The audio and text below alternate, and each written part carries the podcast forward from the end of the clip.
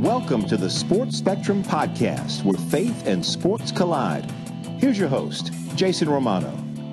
This episode of the Sports Spectrum Podcast, part two of our conversation with three time Super Bowl champion Mark Schlereth, is brought to you in part by Compassion International. Go to compassion.com slash sports spectrum, $38 a month. Sponsor a child today. Release a child from poverty. Compassion.com slash sports spectrum. That's the place to go, and you can make a difference in a child's life. Sponsor a child today. Go to compassion.com slash sports spectrum. Today's podcast is part two of our conversation with three time Super Bowl champion Mark Schlereth. And it was wonderful to get a chance to sit down with Mark in person at his home outside of Denver, Colorado recently. And Mark and I have known each other a long time, probably a good 16 years or so. Both of us worked at ESPN for many years and actually came in and then left around the same time. Uh, so, Mark and I have worked on a ton of projects together, especially NFL related projects. And he's just such a great guy. I really enjoyed working with him. Uh, wonderful, cordial guy to everybody he came in contact with. And if you listened to part one of our conversation yesterday, you heard his journey through college, his journey through almost having to retire before he even got to play a snap in the NFL. You also heard about his story of faith and how Joe Gibbs, his head coach with the Washington Redskins during his time there, uh, played an important role in him coming to Jesus, which was really cool.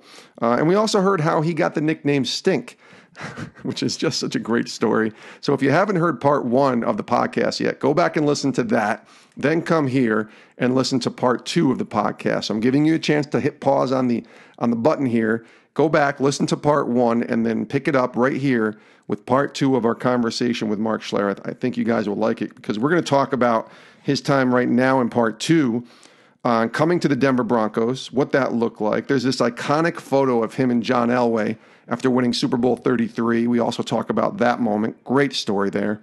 His time at ESPN, coming to ESPN, being a broadcaster, and his time looking back and what he looks and how he feels.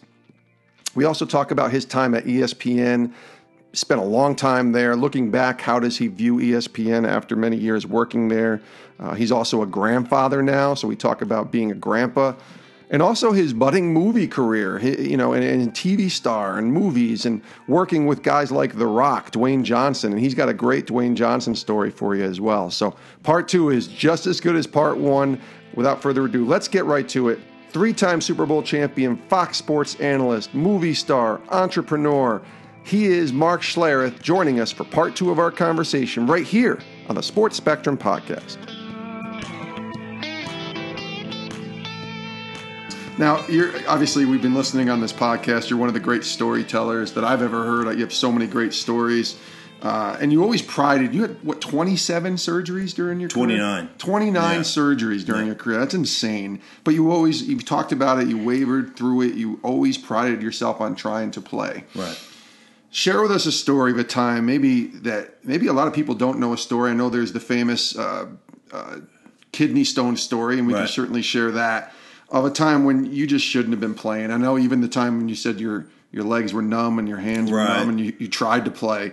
But is there another game where you were just like, I don't know how I'm on this field, but I'm playing after what I just went through? Yeah, I, you know, I'm probably my my last game of my first season, 1995, here in Denver. Okay. Um, I had we had played Kansas City in Kansas City, and I I caught my knee in a funny position, and um, and tore a, a, big hole in the articular cartilage in my knee. So there's a there's a, a, a spot the size of like a quarter that's just raw bone. Mm. It's just exposed bone. Yeah. And literally, when I would touch it, I would just collapse, like like about almost make you pass out. Wow.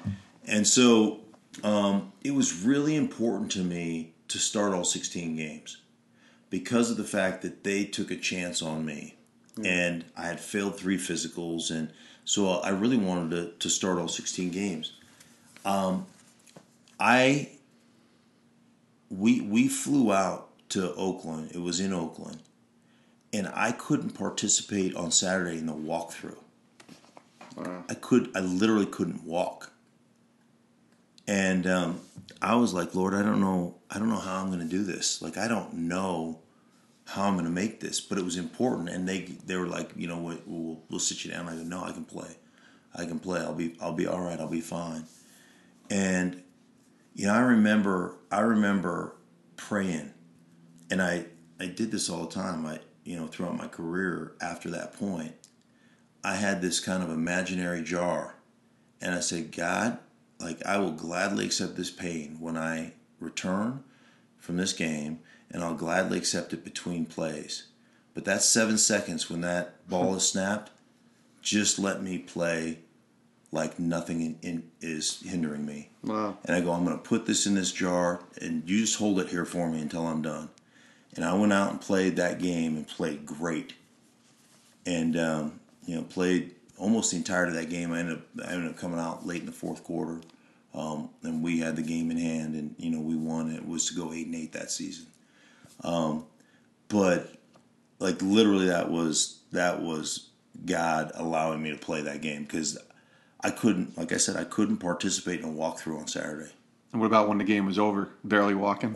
yeah, I was. Uh, you know, you you end up rolling on adrenaline through the night, and you're okay. It was the next day, Yeah. but the next day I was literally the next day I was in surgery and and had a microfracture surgery on that, and you know, and and went through all the rehab and stuff. But yeah, that you know, there's a lot of a lot of those games that I played that way that um, you know that I probably shouldn't have, but I did. I tore my ACL in college and.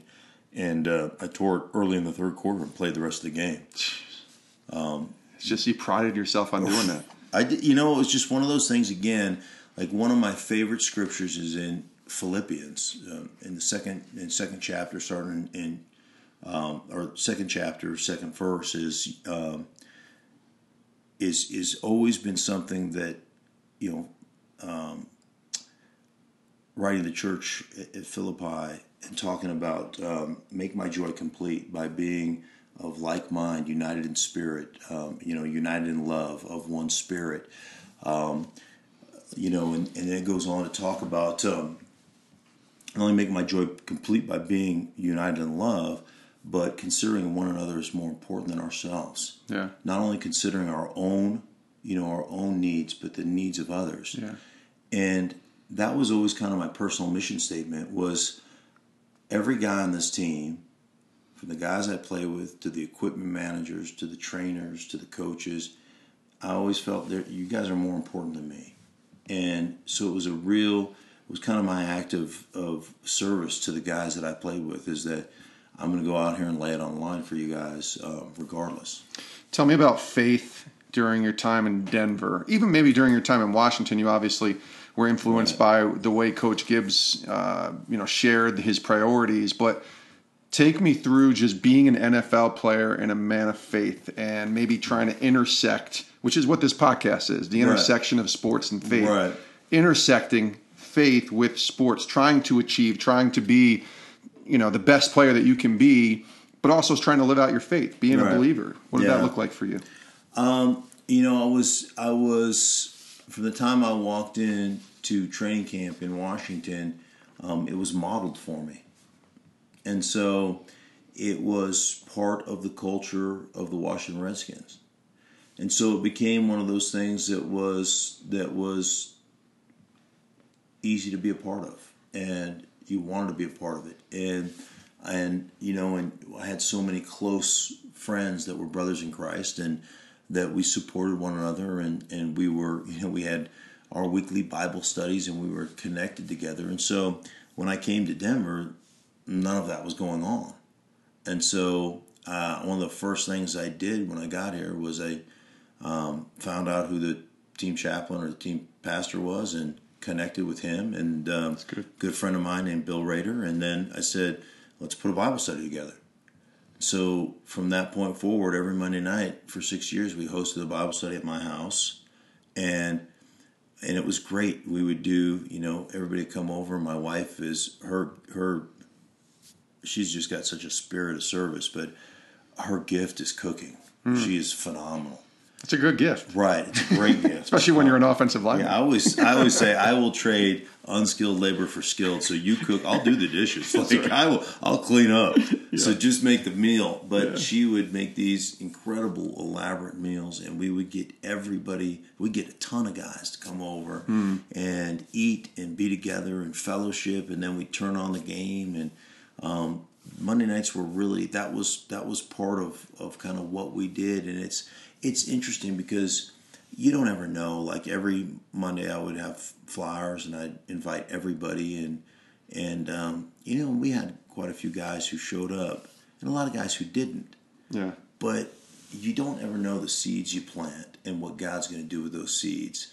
So Harry Swayne is the team chaplain of the Baltimore Ravens. Yeah. Harry Swayne was invited every week to my house for Bible study. He never showed up once. I saw him a couple of years ago. He goes, "You'll you will never know the impact that had on my life." Wow. Like, I didn't show, but it had an impact. Like I knew, yeah. you know, and, and when he was ready, because it wasn't judgmental and it wasn't in your face. It was, hey, you didn't even have to be part of the Bible study. Just come over and eat. Yep. Show up late. Like what? If, you know that yeah. it was. It was. It was never condemning. It was always inviting. It was always loving and um, and then you know all those years later, you said like he's the chaplain of the Ravens. You're like, wow, that's pretty cool, you know. Well, I think that's a great lesson for a lot of our listeners. Obviously, are people of faith, and we get, we, we get a lot of us get frustrated when we feel like okay, we're praying for you know an unsaved relative or somebody to right. just come to know the Lord, and sometimes we don't know that the seeds we're planting we might not ever see uh, right. those seeds come to harvest even in the time that we're on this earth. But right. it's that's a great reminder that we should never waver, right? Right, absolutely. And and you know, it's it's not you, it's God. It's up to God. So once you plant we seed, don't we don't do the saving. right, right. So you, you, just gotta you, you gotta plant it, and I've always just tried to plant it by you know, my gift more than anything is is you know, it's not preaching and it's not you know proselytizing. It's loving yeah, people. It's loving them. Yep. And so that's what I've always been good at, and um, and you know that's what I've tried to do. You have three children, uh-huh. and you have three Super Bowl rings. Right now, it's easy to say you can't pick your favorite child. That's impossible. Right. Can you pick your favorite Super Bowl? Is that possible? Yes. Oh yeah. Which easy. one? That's easy. Super Bowl thirty-two. That's the Denver Green Bay game. Denver Green Bay the game. Famous John Elway helicopter right. run. Right. Okay. Why that game? Um, well, I think several different reasons. Super Bowl 26 against the Buffalo Bills, Skins against the Buffalo Bills, we were seven and a half point favorites. We ran roughshod through the whole league. Yes, you did. Right. We gave up 14 in, and 2 that year. Yeah, 14 and 2. Yeah. Um, and we didn't play a lot of players in the last game of the season against the Philadelphia Eagles, in which we lost that game and we ended up giving up three sacks in that game. And that gave us nine total sacks on the season. So we would have set an NFL record because the record was seven. But right. we went through, that was the Miami Dolphins, but we went through that season going into that game with six. And I truly believe, had we played all our starters the whole game, we wouldn't have given up a sack. For sure. But then we went through the rest of this, the the postseason we played Atlanta, we played Detroit, and we played the Buffalo Bills without giving up a sack. So we gave up nine in 19 games. It's incredible. I mean, it was an incredible number. Um, but we're seven and a half point favorites, and you know, it really it's interesting. In Atlanta, we played Super Bowl 33 against the Falcons. We were eight and a half point favorites, and we had you know we'd gone. We started off the season 13 and 0. Yeah. And we ended up being, you know, again another 14 and 2 campaign. But you know, we we ran through everybody, um, and so honestly, those two games for me were more relief than they were joy. Like, mm. thank goodness we didn't screw that up because right. we're a better team. Right. Super Bowl thirty two, we were at kickoff. We were thirteen plus point underdogs at kickoff. I think we were 11 and a half point underdogs. You're playing the defending champion right. Green Bay Packers with Brett Favre, and they had this big, you know, defensive line, and we had played them in December the year before when we were 13 and three, and they crushed us. Mm. But we did. We again, we had locked everything up, so we didn't play a lot of our players, and so I think they had a, a false insecurity of what kind of team we actually were. Um, but more than that, it was all that kind of playing on house money, and there's just real euphoric feeling after that victory. But the biggest thing for me was, and I think this was for most of the guys, um, maybe more back then than now, we all understood the history of the league. Like we all, most of us came from other teams. So mm-hmm. we had watched John Elway get crushed by the Skins in the Super Bowl. We'd watched John Elway get devoured by the Giants in the Super Bowl. We watched John Elway get absolutely ramshackled by the Niners in the Super Bowl. So we knew the history of the league. And we're like, this guy is such a good teammate and he's such a great player. Like, he doesn't deserve to go out this way. Mm. And so there was a real sense of, like when when Pat Bowlen said this one's for John, it really was. Yeah. Like I was more excited to see him win that championship than like me saying, "Oh, I want a you know world championship." I was more excited to see the look on his face and to see him celebrate when John Mobley knocks down that fourth down pass to Mark Chmura yeah. and we're winning the champion, and you see his face like that to me meant more than you know than winning it for myself. It was, and I think most of us felt that way. There was that moment when he scores a touchdown too. I think it's the next year that you're right behind him with yes, your arms up in right. the air. It's just you could sense that you guys really uh, just enjoy because that offensive line and the quarterback have a special relationship. Right. You could sense the joy in trying to uh, block and go to battle for your guy. Right. You know, it's really funny in in that moment because we had run a quarterback uh, quarterback keeper. Yeah. So it was out of shotgun and it was quarterback draw is what it was. So you know he takes a step back. We let everybody kind of pass rushes, then we wheel him, and he takes off and tries to, you know, so you're basically running some type of spread where you're getting everybody out, and then he's kind of picking his way on this quarterback draw. And um, so, of course, when you're blocking guys, you're pushing them to the outside to create a gap in the middle. Well, as soon as he takes off the ball, you know, they all react. So as they start to react, you're just trying to drive block them, right? More like on the seven yard line. So we're just ah, driving. It's a big mosh pit, you know, and we fall down in the end zone and there's that iconic picture of, yes. of John laying there and me laying it, and he's got this big grin on his face. and so we fall in the end zone together, and we're literally pressed helmet to helmet like this.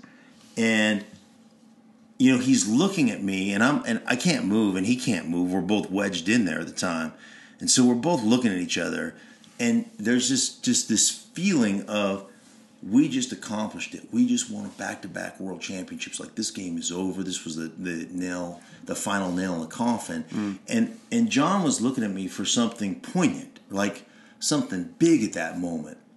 And I just looked at him and I go, "Hi, buddy, how you doing?" And, and he just started laughing. And he's like, "You're an idiot. Like you are an idiot."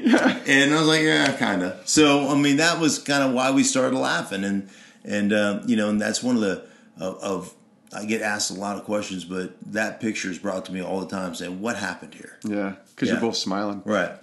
We're talking to Mark Schlereth here on the Sports Spectrum podcast, April 18th, 2001.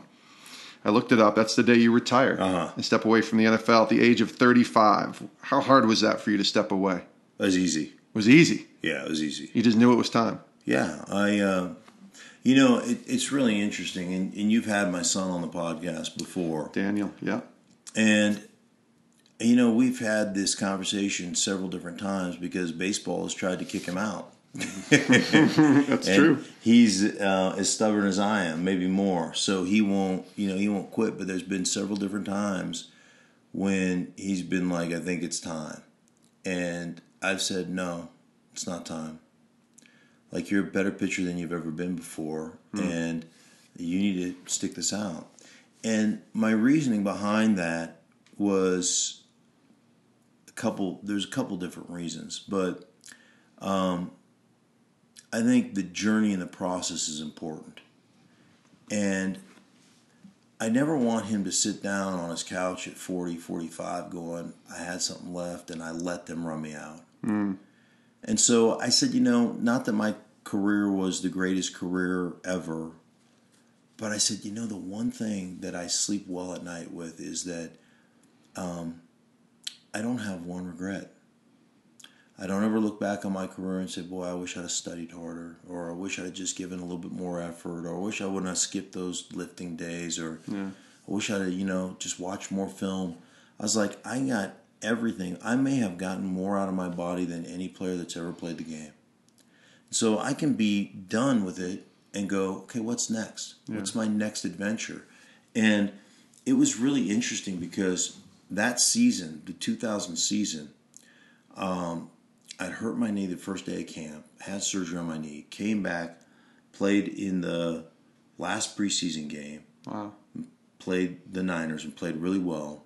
Then we went in, we opened the season um, in St. Louis against the Rams. Greatest show on turf. Right. And yeah. we had, I mean, it was a shootout. It was like a 41 38. It was something crazy like that. Um, but the very last drive of the game, we get the ball. We're down in our own end zone, and I plant my foot in the turf, and I bam hit that raw spot in my knee again, and it's excruciating.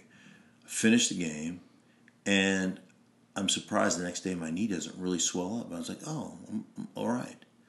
So the you know do my lift and do everything. Wednesday I get in my stance and I hit that raw spot, and it's just like oh, I'm like oh this is not good. But Thursday it's a little bit better. Friday I'm okay. Saturday I'm okay. Sunday I play great. So for three straight weeks, that's kind of how my season went, and it was you know a little bit more sore on Wednesday, and it was a little better on Thursday, Friday. But I, I was playing as well as I've ever played. This is year twelve, and I'm like, I'm gonna sign another three year deal. like I'm playing great. Like why, why wouldn't I? Right? Sure.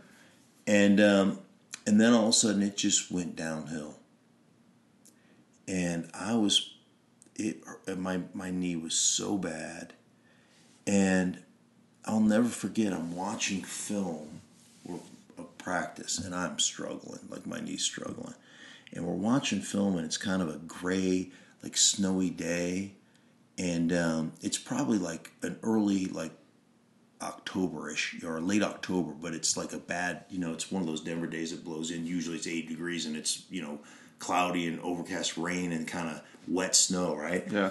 And and I'm having a tough time watching the film, and I'm watching the left guard, and I'm like thinking to myself, "Oh my God, who is that? That guy's awful."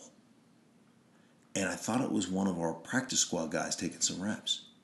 And then I zoom in because I used to wear glasses, you know, I couldn't see, and I'm like zooming in, and I'm rubbing my glass. I'm like, "Oh, that's me."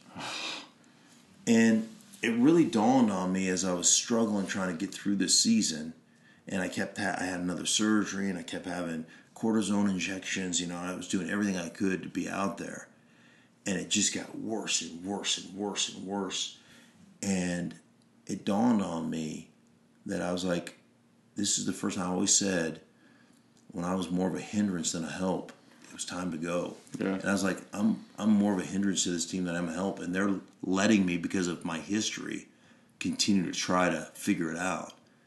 And at that point, I pulled Mike. It was November. I pulled Mike aside and said, "Please don't announce it, but put me on IR. I'm done. I'm no longer a help to this team." Wow. And so, yeah, and, and at that point, I was like, "All right, it's you know time to start the next chapter." And the next chapter was ESPN. 17 mm-hmm. years or so there, almost 16 years, and right many people knew you there, obviously, uh, as a broadcaster. So I wonder for you, you know, listen, we could all pick apart things that we didn't like or did like about our jobs, but how do you look back at your time at ESPN? You have fond memories, I would assume. Yeah. But what do you what do you look what do you think of when you look back at your time? That's a long time to be at a place, yeah. sixteen years. It was it was a phenomenal run, and I loved it. And um, you know, I loved I, I loved it like being a player. Like it was for me, it was a lot that camaraderie, yeah. getting together, talking about football, trying to explain the game, um, studying the game, talking to coaches, talking to players, um, watching film, and trying to find something unique to bring to television that nobody else was bringing to television. It. I, I just found it stimulating. It was fun, um, right? It was a it was a blast, yeah. and had such good friends from Wingo to Tedy Bruschi to Herm Edwards to yep. Mike and Mike and you know it was a great run 16 years it was just an absolute blessing to be a part of and and to be able to be kind of one of the mainstays of NFL live for 16 years it's um oh, yeah. it was a it was a like I said it was a great run and just have nothing but fond memories of the people that I worked with and um, and the guys that you know that I did the shows with and then acting somehow comes into the picture for Right. the game. Then Rock Hoover, Guiding Light, acting comes around. You have a small part there. Then you're in in Red Dawn. You mentioned that earlier in the podcast, and have worked with The Rock on HBO's Ballers. Mm-hmm. Where does this acting thing come into play? How does that even happen? It- you know, people it really happened initially it happened from the guiding light, Yeah. and I thought I was being punked. So I got an email, and I was actually in the newsroom at ESPN, the old newsroom. Oh, I remember it. Yeah, and um, and so I'm reading this email, and I'm like, come on. I'm like, I think Wingo or somebody said. And I'm like looking around, like I don't even. So I close down the email. I'm not even gonna, like, I'm not even gonna act like I read it, right? and so the email was from a, a guy by the name of Rob DeCina, who was the casting director of The Guiding Light, and just said, "Hey, man, I'm a big sports fan, but I love you. I love your television presence." Hmm. And and he goes, and he goes, "You have a this is embarrassing." He goes, "You have a soap opera look," and he goes, "I'd love you for you to be on my show." And so that started a two year recurring role where. You know, I did 15, 16 episodes or whatever. Every every couple months, I'd roll in. You know, uh, There's and, Rock Hoover. Yeah, and so What a great name, by the way. yeah, Rock Hoover, which I invented on uh, Mike and Mike. That's right. I created that on Mike and Mike. Yep. Um, and so, and then, you know, I just have been like, occasionally people reach out. They still reach out for me to do things, and um, and oftentimes I'm so busy doing other things. I'm like, I can't do it. Just Um, time. Yeah. so you know, I've done three seasons of Ballers. This was the this is the fourth season. I'm not on the fourth season because I couldn't fit it into my schedule yeah.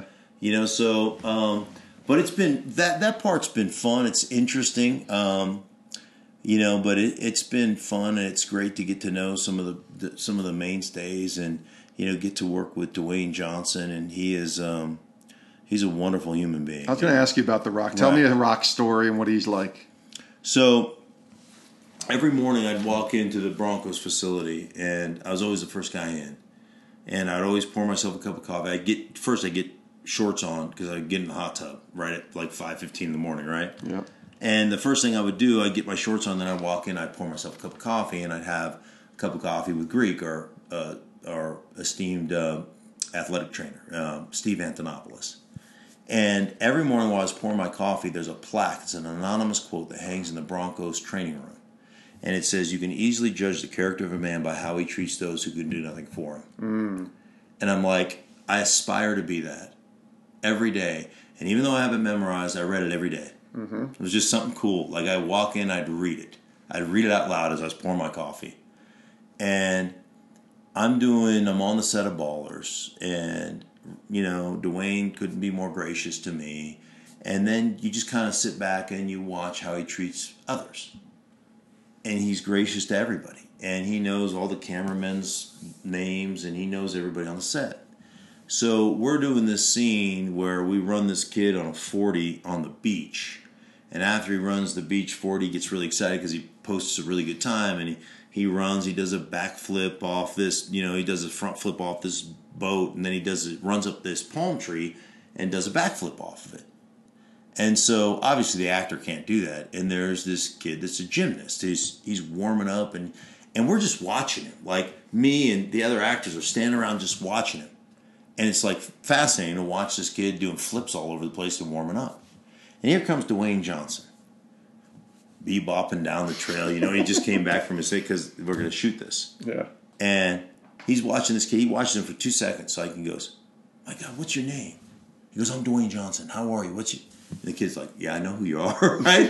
he's like, "Well, what's your name?" And so the kid tells him his name. He's like, "How'd you get into this, man? How'd you? How'd you? How do you come to be here today?" Wow. He's like completely engaged with this kid. And so this kid was a gymnast, you know, and now I'm listening in. I'm like, well, yeah, I didn't introduce myself, right? Mm-hmm. And he's like, he he spends like 10 minutes talking to this kid, getting his kind of life story. Gymnast, went to college, got injured, ended up quitting, you know, gym, had to quit gymnastics. Now he's, you know, a stunt man. He does this stuff kind of, I mean, he had his whole lowdown. He goes, really cool what you're doing, man. Thanks for being here, you know? And I'm like, dude, that's awesome. That's like cool. that kid for the rest of his life will go, let me tell you about the encounter I had with Dwayne Johnson. And it's not fabricated, it's just who he is. That's cool. It was so it's really been a, a cool thing for me to witness. You have so much going on, or you, Mm-hmm. you have you obviously working as a broadcaster. You host the morning show here in Denver now, 104.3, the fan, Mm-hmm. right? Um, Stinking Good Chili still going strong, Yes, right? yes. The clubhouse gear, Right. all of that. So you have a lot going on. How do you balance everything and still stay grounded in your faith, still be a good husband, obviously a good dad and a grandpa? I met your grandchildren before we started taping. yeah. They're amazing. How do you balance all that and still stay grounded in your faith? yeah. Thank God, right? right. Yeah. Amen. Um, like I'm grateful. I'm just grateful, and I I try to every day. Um, I just try to be grateful, and and and I mean that. Like I am, you know, I don't deserve it, um, and I'm cognizant of the things that I screw up on. Yeah. but um, I am I just have a grateful heart and I have a humble heart. And um, you know I I wake up and I try to you know I heard something gosh I don't even know where I heard it but it was a Jerry Seinfeld story. And when he was breaking into comedy and the whole premise I actually read it in like Inc. magazine or something and the whole premise when he started off was, "I'm gonna I'm gonna do this thing. I'm gonna call it Don't Break the Chain." Hmm. And so for 365 days, he wrote a joke every day for a straight calendar year. And the big thing was don't break the chain. Write the joke. Sometimes he could write it in two minutes. Sometimes it'd take him four hours. But every day he was going to write a joke. Wow. And I read it and I was like, that is really cool. So it's on the top of my day planner. Every page says don't break the chain. And so What's ev- your chain? my chain is every day I do a devotional. Hmm. And then every day I pray and I just try to be cognizant of how blessed I am and how grateful I am to have you know, it's not without issues. You know, God never promised it was going to be smooth, right? Ain't that the truth, my friend? Amen. That's right. But you know, you can choose to focus on the things that aren't going right, or you can choose to focus on the things that are. And I just choose to focus on the great stuff, um, and and you know, understand that bad things are going to happen to even good people, and it's part of the growth process. And and even during the midst of those bad things, to still be grateful. You know, I, I did my first year broadcasting with uh, Dick Stockton, legend Dick Stockton. The legend, yeah. Love Dick Stockton, and um, and he asked me, he's like, "How are you so positive?" Like we hadn't known each other for, you know, a couple days. Yeah. It's because I'm grateful. And it's so interesting because I made him get up with me every Sunday morning and have breakfast Wow. and he'd 51 years of broadcast he'd never gotten up to have breakfast with his partner. And i made him get up with me and, and prayed for our day. Prayed for our broadcast prayed for our day together that we'd just be connected. That's cool. and you know and and like it's funny because I, I called my wife after the first week and I was like, my best friend in the world right now is 75.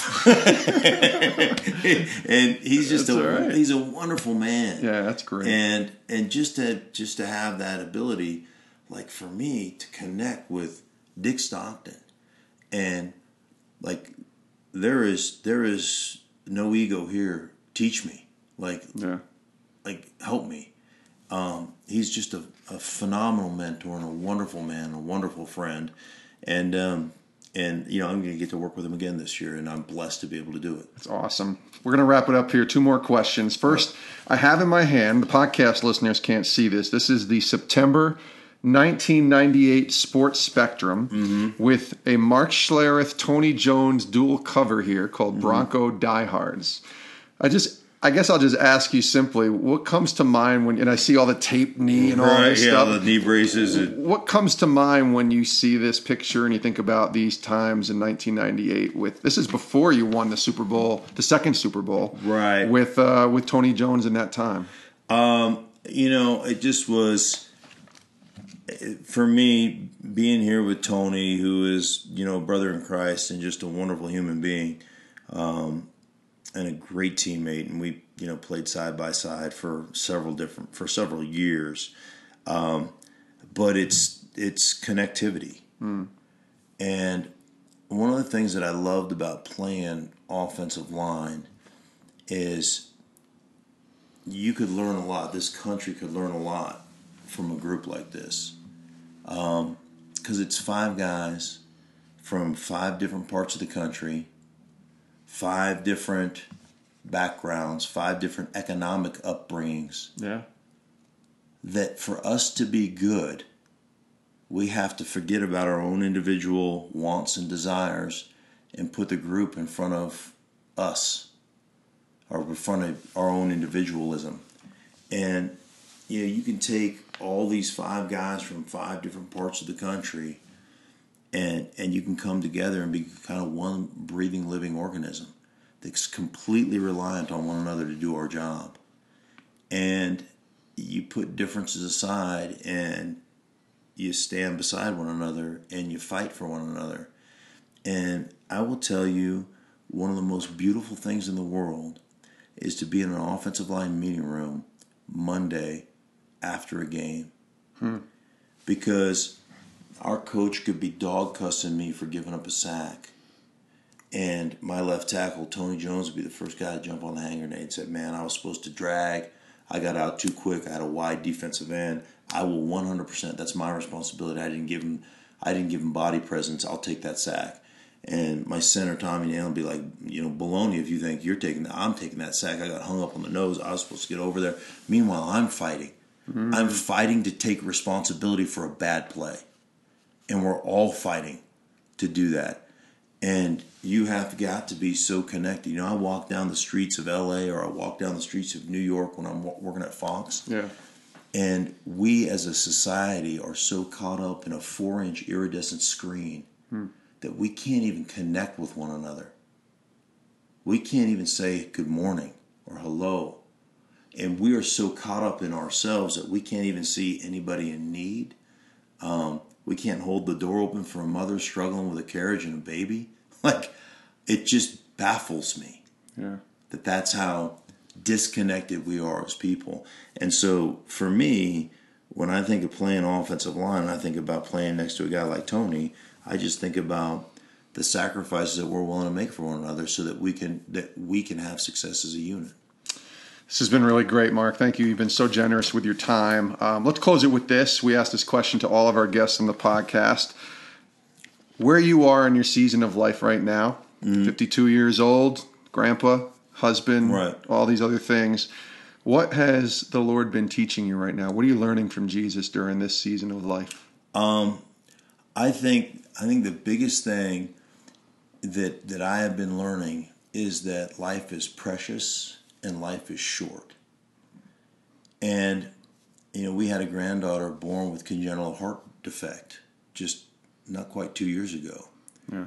And you want to talk about a helpless feeling because as a parent you and as a grandparent you want to be able to fix everything Absolutely. right? You want to make it okay. And there is no more helpless feeling than watching your granddaughter get carted out of her room to go have a six hour open heart surgery. And you just put your faith in God and put your faith in the surgeon and and thank the Lord we did it at the Children's Hospital. They were phenomenal, Rocky Mountain Children's Hospital. I prayed with the doctor, I prayed with the surgeon, I prayed with the nurses. Yeah. And then you just say, God, you know?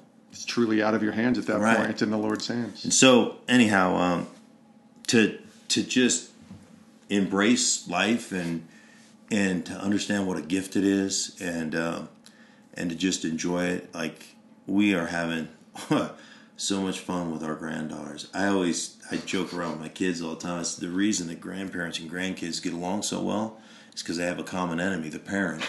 And I'm like, I tell my kids all the time, I don't even like you guys anymore. I'm so I'm so in love with my granddaughters. And uh, but it's it it is you know to me it's life is so precious and um and just to take the time to be connected, you know, Yeah. is is just so important.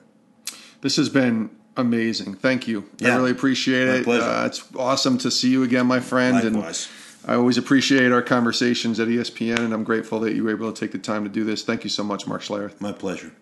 Man, that was one of the best podcasts we've ever done here at Sports Spectrum. One of my favorites as well. Three time Super Bowl champion, Mark Schlereth, now with Fox Sports, of course, a FS1 analyst and doing NFL games for Fox. And Mark also is the co host of Schlereth and Evans in the morning on 104.3 FM in Denver. So if you find yourself in the Denver area, tune the radio to 104.3 and you can hear Mark give his thoughts on all things sports on the morning show there in Denver, Colorado. Three time Super Bowl champion, two with the Denver Broncos, and of course, one with the Washington Redskins. There is so much good stuff. It's impossible to wrap this podcast up with everything that you heard on part one and part two of our interview with Mark Schlereth. But I think my favorite part of this podcast, maybe my favorite story, was him talking about how Joe Gibbs impacted his life for Christ. And he had already grown up in a Christian home and kind of had a relationship with the Lord, but then to actually